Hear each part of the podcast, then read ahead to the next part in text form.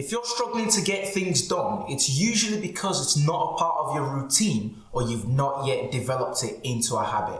There's a fantastic book by Charles Duhigg on this called The Power of Habits, I believe. You need to check that out if you haven't. But on today's episode, I'm going to be covering three successful habits of social media experts. And if you haven't already subscribed to the channel, do me a favor and click the subscribe button down there to make sure you do so because on a weekly basis, we create valuable content just like this one to add value to you and helping your business grow. With that being said, let's look at those three habits that will turn you into a social media expert today.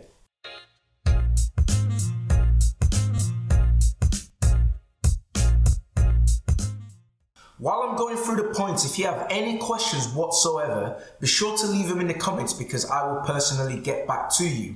And if you haven't already joined the notification squad, don't forget to do so as well so you're notified every time we release a new content.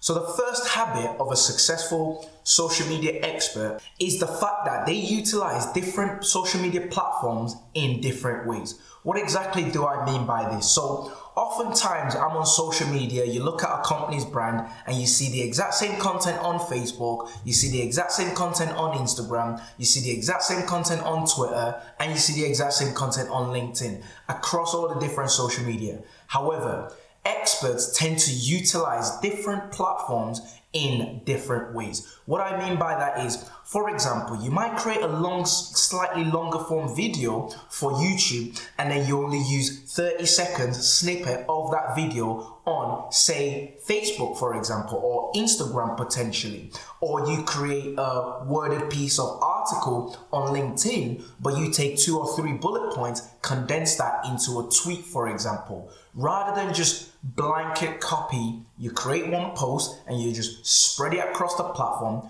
utilizing the different platforms in different methods will help you become an expert and generate more result because each platform has a different cadence and each platform has a different strategy that can actually get the best result from what you're trying to do. The second point is the fact that they track and analyze important data. What exactly am I referring to? So each social media platform provides a level of analytics that can guide you in your future activities. What do I mean by that in, in more in more detail? You, you're probably asking. What I mean is if you look on Instagram, you're going to get a bunch of analytics that talks about your audience breakdown in terms of demographics. It's going to give you your follower count weighted across male and female, different age group. It's going to tell you the time of the day that your audience is most engaged. It's going to tell you the kind of post that's doing well. It's going to show you the the post that has the most impression, the post that has the most comment. So what you can start doing is reverse engineering the data to create your next future post. If you're noticing that your audience is extremely engaged at a particular time of day versus every other day in the week, then you should be creating your content and posting them on that particular day because that's how you're going to reach the more people and then you can continue to generate better results from your social media. Finally, the last point is the fact that they engage and connect with their customers. You've, you might have heard me talk about the phrase to win on social media, you need to be the CEO of social media. C stands for creating phenomenal content, E stands for an extremely efficient engagement strategy, and O stands for optimization using data.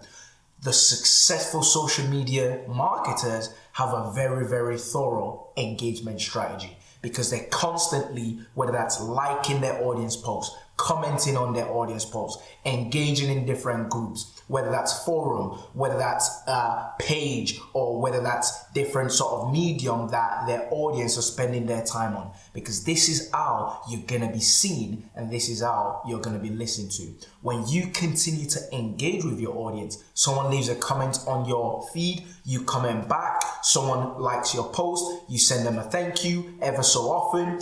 It builds that community which will help you to be successful in social media.